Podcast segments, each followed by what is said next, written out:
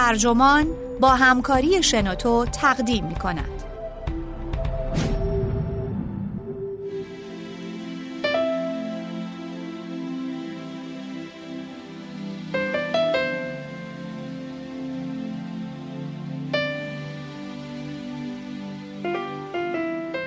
دوستی ها چگونه در بزرگسالی تغییر می کند نوشته جولی بک مترجم علی رضا شفیعی نسب. منبع آتلانتیک.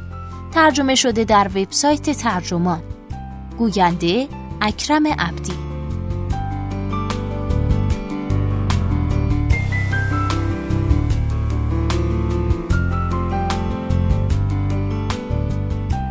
آدمها در تعامل با دوستانشان روی کردهای مختلفی دارند. بعضیها بسیار سخت با کسی دوست میشن. اما اگر این پیوند عاطفی رو با کسی برقرار کنن برای سالهای سال با اون دوست میمونن. اما برخی دیگه خیلی زود با دیگران دوست میشن و خیلی راحت هم از اونا دست می‌کشن.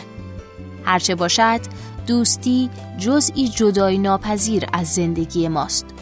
ما با دوستانمان دنیا را می‌شناسیم. با ازدواج اغلبشون رو رها می‌کنیم و با بازنشستگی دوباره سراغ اونها میریم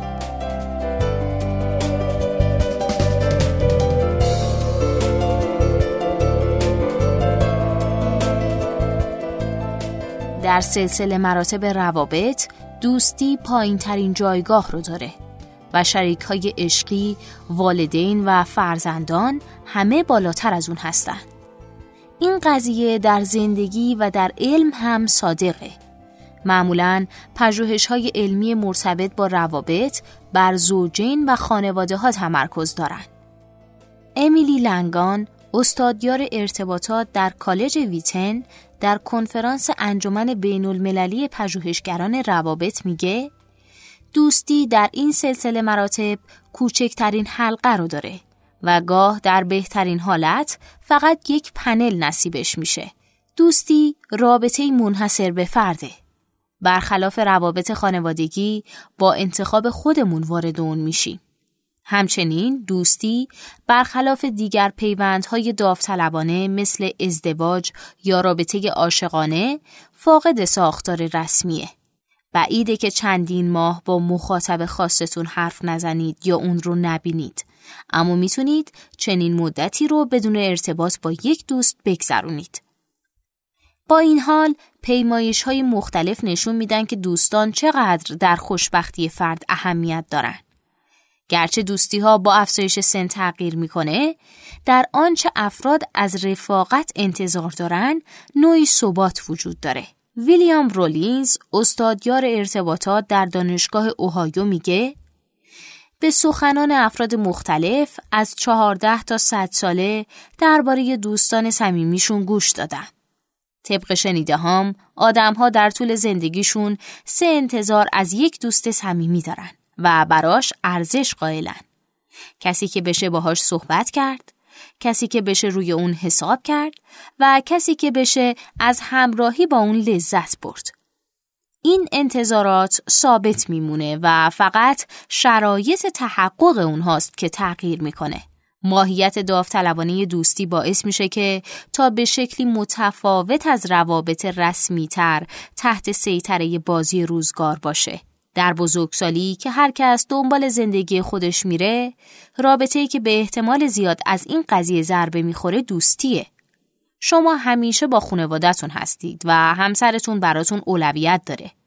اما برخلاف روزگاری که در لحظه‌ای به سمت خانه تامی میدویدید و ازش میپرسیدید که می‌تونه با شما بازی کنه یا نه حالا باید از تامی بپرسید که آیا دو هفته بعد چند ساعت وقت داره که با هم گلویی تازه کنید؟ ویژگی خاص و زیبای دوستی اینه که دوستان به این دلیل با هم دوست هستن که خودشون می‌خوان. چون خودشون همدیگر رو انتخاب می‌کنن. اما به گفته لنگان این ویژگی چاقوی دولبه است. چون من می‌تونم به میل خودم دوستی رو آغاز کنم و می‌تونم به میل خودم به اون پایان بدم. در تمام طول زندگی از دبستان تا خانه سالمندان دوستی دارای فواید ذهنی و جسمیه اما با شتاب گرفتن زندگی اولویت ها و مسئولیت های افراد تغییر کرده و دوستی ها تحت تأثیر قرار می گیرن. گاهی این تأثیر مثبته ولی در اکثر موارد متاسفانه این تأثیر منفیه. حماسه دوستی های دوران بزرگسالی شروع خوبی داره. رولینز میگه به نظرم اوایل جوانی دوره طلایی ایجاد دوستی هاست. به خصوص برای افرادی که از امتیاز و نعمت رفتن به کالج برخوردارن. در اوایل جوانی دوستی ها پیچیده تر و معنادارتر میشن. در دوران کودکی دوستان غالبا کودکان دیگه هستند که بازی با اونها لذت بخشه.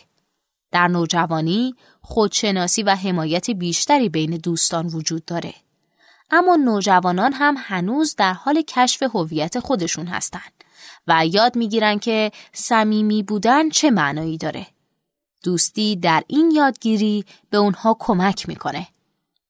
اما به گفته رولینز در نوجوانی افراد معمولا خیشتن بسیار تاثیرپذیری دارند. اونها تغییر می‌کنن. چه بسیار تیشرت های هات تاپیک مربوط به گروه های موسیقی مختلف که در آخر متاسفانه در ته کشو مچاله و چروک میشن.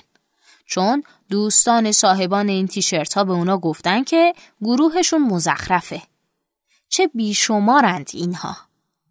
در اوایل جوانی آدم ها معمولا امنیت و اطمینان بیشتری درون خودشون حس می‌کنن و بیشتر پی دوستانی میرن که در مسائل مهم با اونها ارزش های مشترک دارن. در اینجا مسائل کوچیک اهمیت چندانی ندارن. این جوانان با رویکرد جدیدن پیچیده خودشون نسبت به دوستی وقت بیشتری هم دارن که صرف دوستاشون کنن. طبق گفته دایرت المعارف روابط انسانی این جوانان معمولا در هفته 10 تا 25 ساعت با دوستانشون هستند. پیمایش سال 2014 امریکن تایم دریافته که آدم های 20 تا 24 ساله به طور متوسط نسبت به گروه های سنی دیگه بیشترین وقت رو صرف معاشرت می‌کنن. کالج با مهمانی ها و اتاق های مشترکش محیطیه که این معاشرت رو آسون می‌کنه.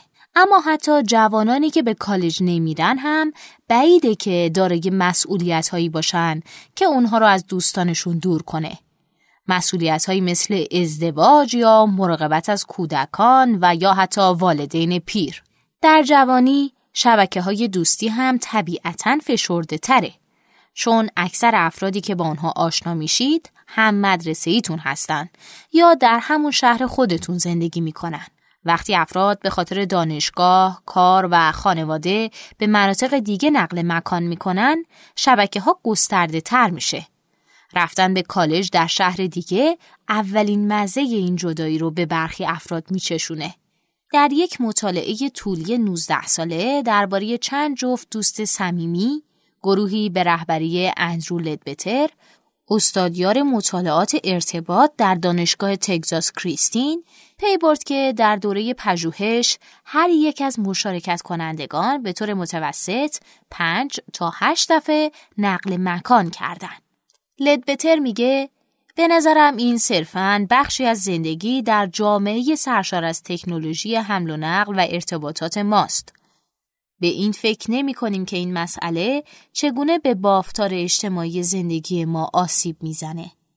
ما اونطور که به شریک عشقی، شغل یا خونوادهمون تعهد داریم به دوستانمون متعهد نیستیم. از رفتن و دور شدن ناراحت میشیم اما به هر حال میریم. این یکی از تنشهای ذاتی دوستیه که رولینز اون رو آزادی مستقل بودن و آزادی وابسته بودن مینامه. رولینز در توضیح این تنش از من می‌پرسه خونتون کجاست؟ بهش میگم واشنگتن دی سی. می‌پرسه که کجا به کالج رفتی؟ جواب میدم شیکاگو. اون میگه خب پس تو شیکاگو هستی و دوستای صمیمی اونجا داری. پیش خودت میگی یه فرصت توی واشنگتن واسم پیش اومده. دوستت میگه جولی باید این فرصت رو بقاپی. اون در واقع میگه آزادی که بری برو و از فرصت استفاده کن اما هر وقت کاری داشتی من اینجا کاش از من به عنوان مثال استفاده نمی کرد. این باعث ناراحتی میشه. معمولا افراد با ورود به میان سالی محدودیت های زمانی بیشتری دارن و خیلی از کارهاشون مهمتر از دوستیه.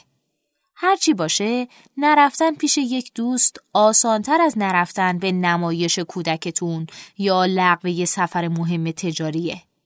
رولینز میگه که انتظارات ایدئال افراد از دوستی همیشه در تنش با واقعیت های زندگیشونه.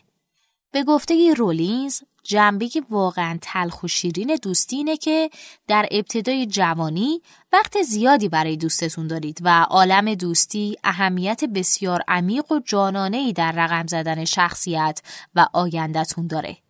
اما با گذر از اون دوره پی می‌برید که حالا برای همون افرادی که کمکتون کردن تمام این تصمیمات رو بگیرید وقت ندارید.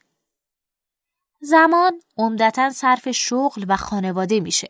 البته اینطور نیست که همه ازدواج کنن یا بچه دارشن اما حتی کسایی که مجرد میمونن هم دوستیشون تحت تاثیر ازدواج دیگران قرار می‌گیره. به گفته رولینز بزرگترین کاهش تعداد دوستان در کل دوران زندگی موقع ازدواج رخ میده.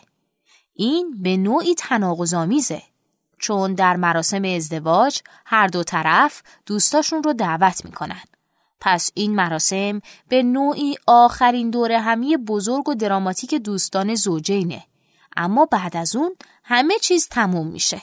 رولینز در یک مجموعه مصاحبه که در سال 1994 با آمریکایی های میانسال در مورد دوستی هاشون انجام داد می نویسه در جای جای بحث این بزرگسالان از دوستی صمیمی یا حقیقی تناقض ملموسی مشاهده میشه. اونها دوستی رو به عنوان پایه بودن برای یکدیگر تعریف می‌کردن.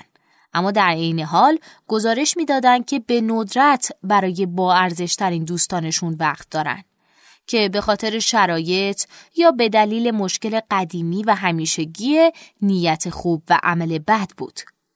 دوستایی که در فاصله نسبتا دوری از همدیگه زندگی می‌کنن پی بردن که تنظیم برنامه هایی برای وقت گذروندن با همدیگه ضروریه منتها چندین نفر از اونها اشاره کردند که این برنامه ها بیشتر در حد حرف و به ندرت عملی میشه. افراد در مسیر زندگی خودشون به شکلهای مختلفی با دیگران دوست میشن و دوستی ها رو حفظ می‌کنن. بعضی ها مستقلن و هر جا که برن دوست پیدا می‌کنن و احتمالا بیشتر رابطه هاشون آشنایی های دوستانه باشه تا دوستی های عمیق.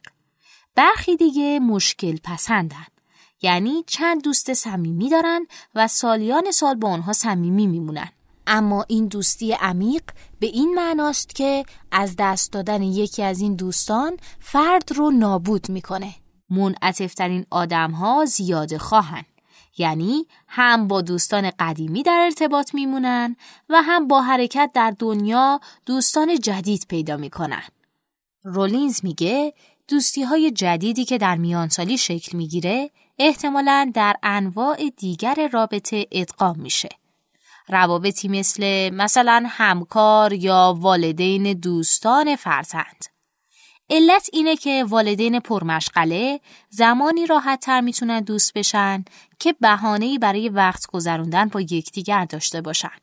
بنابراین مهارت دوستیابی می‌تونه به مرور تضعیف بشه لنگان میگه در مطالعه‌ای که انجام دادیم از افراد خواستیم داستان آخرین کسی که با اون دوست شدن رو برامون بگن.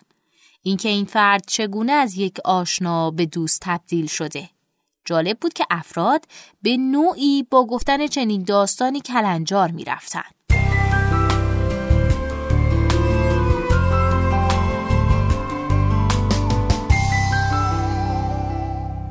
اما اگه طرحی از مشغولیت خودمون در طول مسیر زندگی ترسیم کنید به شکل یک سهمی در میاد.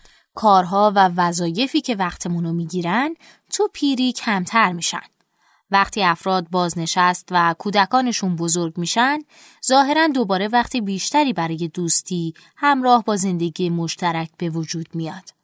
آدم ها معمولا با دوستان قدیمیشون که از اونها بیخبرن دوباره ارتباط برقرار می‌کنن. ظاهرا معاشرت با این دوستان در این دوره ضروری ترم هست. بر اساس نظریه گزینشگری اجتماعی عاطفی، آدمها در اواخر عمر تجربیاتی رو در اولویت قرار میدن که اونها رو در لحظه شاد می‌کنن. تجربیاتی مثل وقت گذرانی با دوستان صمیمی و خانواده.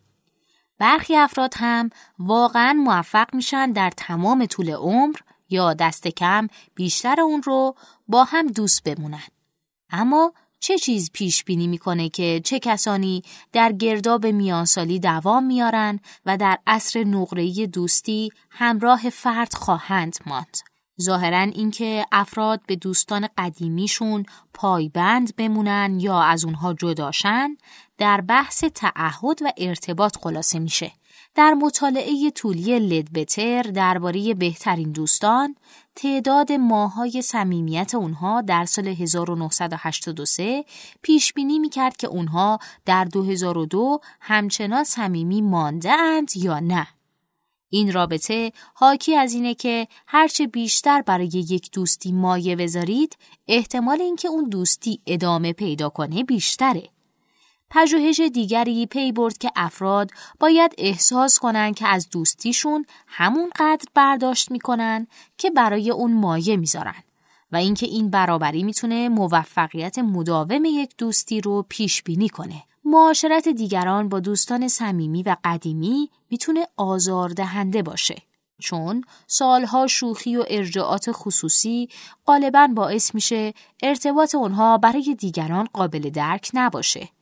اما همین زبان مشترک بخشی از چیزیه که باعث ماندگاری دوستی ها میشه. در مطالعه طولی پژوهشگران همچنین تونستن صمیمیت آتی دوستان رو با عملکردشون در یک بازی حدس کلمات در سال 1983 پیش بینی کنند.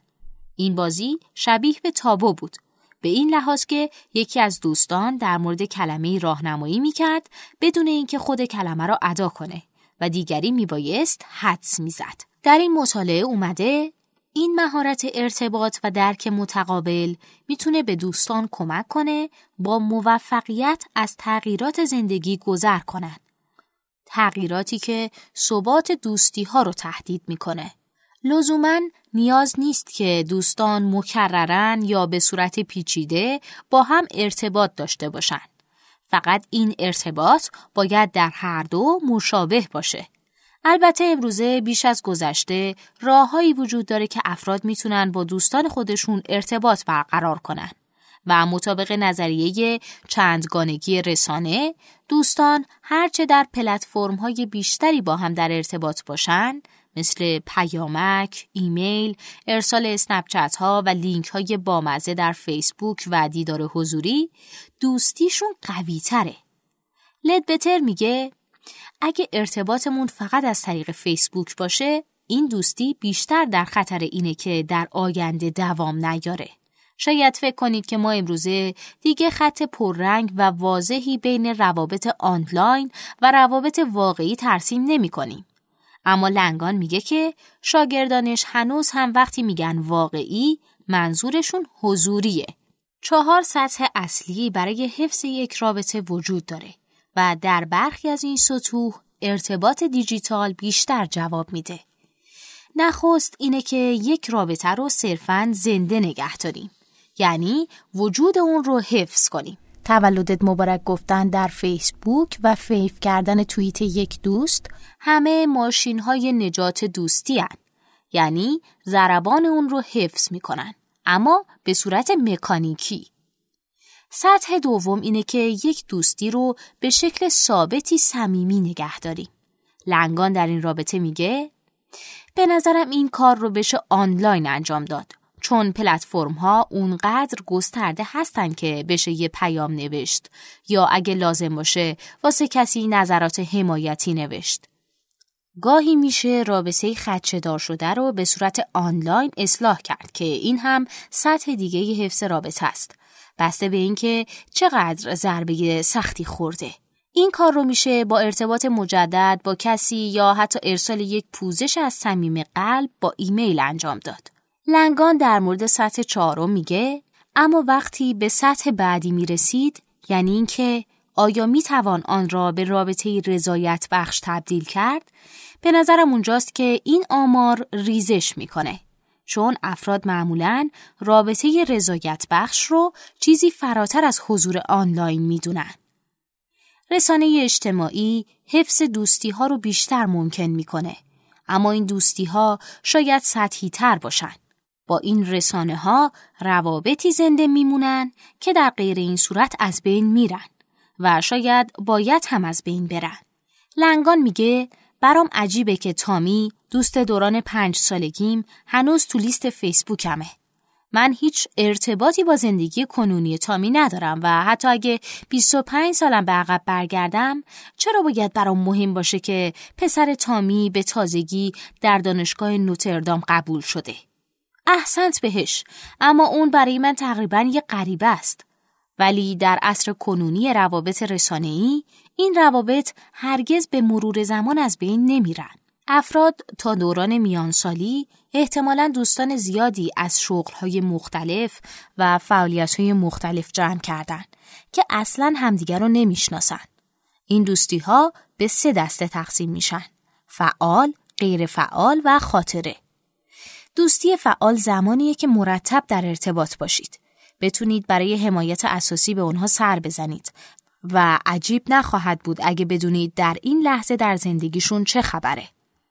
دوستی غیر فعال دارای پیشینه است. شاید مدتی با همدیگه صحبت نکرده باشید اما هنوز هم اون فرد رو دوست خودتون می‌دونید. خوشحال میشید از اونها با خبر بشید و اگه به شهرشون برید قطعا با اونها دیدار می‌کنید.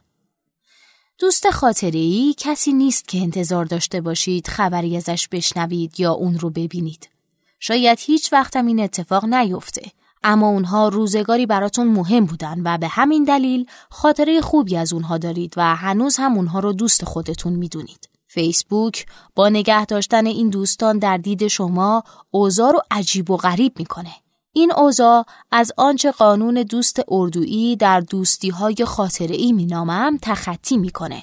هر چقدر هم با بهترین دوستانتون در یک اردوی تابستانی صمیمی باشید خیال خامه که بخواید بعد از شروع مدارس هم ارتباطتون رو با اونها حفظ کنید. چون خیشتن اردویی شما با خیشتن مدرسهتون تفاوت داره.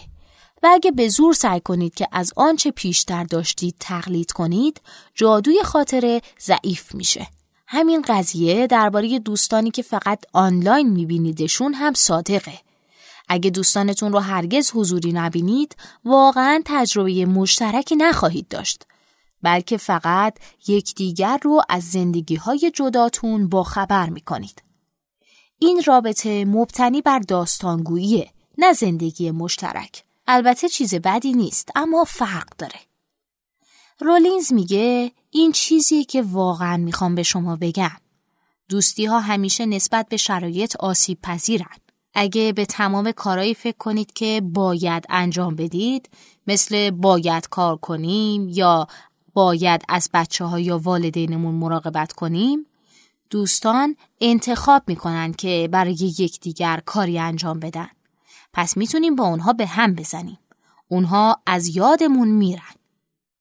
به گفته او دلیل پایان یافتن دوستی ها پس از اوایل جوانی معمولا به خاطر شرایطه یعنی چیزهایی که خارج از خود رابط هست یکی از یافته های مطالعه آداب دوستی لنگان این بود که به گفته خودش بزرگسالان فکر می‌کنن باید در دوستی هاشون معدبتر باشن.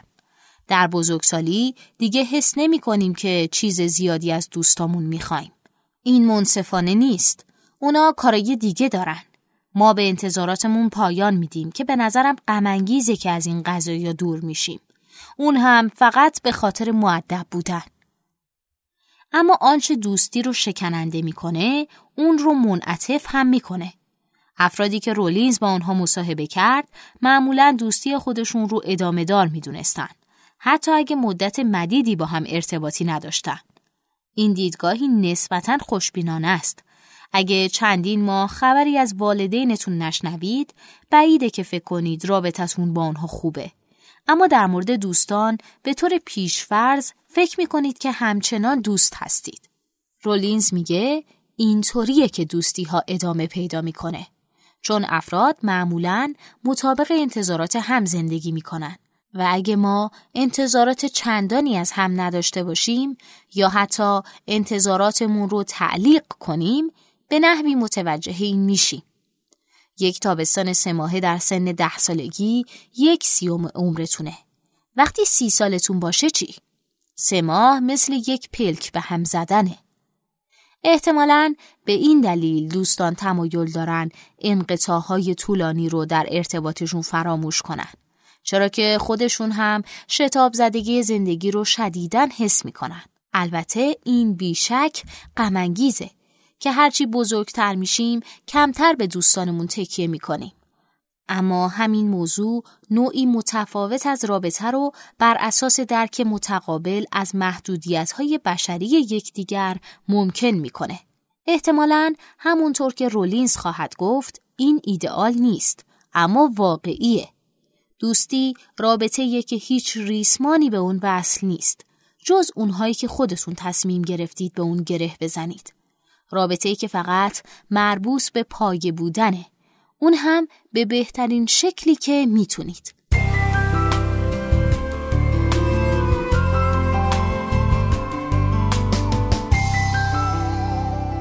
این پادکست اینجا به انتها رسید. ممنونم که با من همراه بودید. اگر شما ایده دارید که فکر می‌کنید می‌تونه برای بقیه جالب باشه اون رو در پلتفرم شنوتو با بقیه دوستاتون به اشتراک بگذارید. ممنونم. شنوتو سرویس اشتراک گذاری فایل های صوتی www.shenoto.com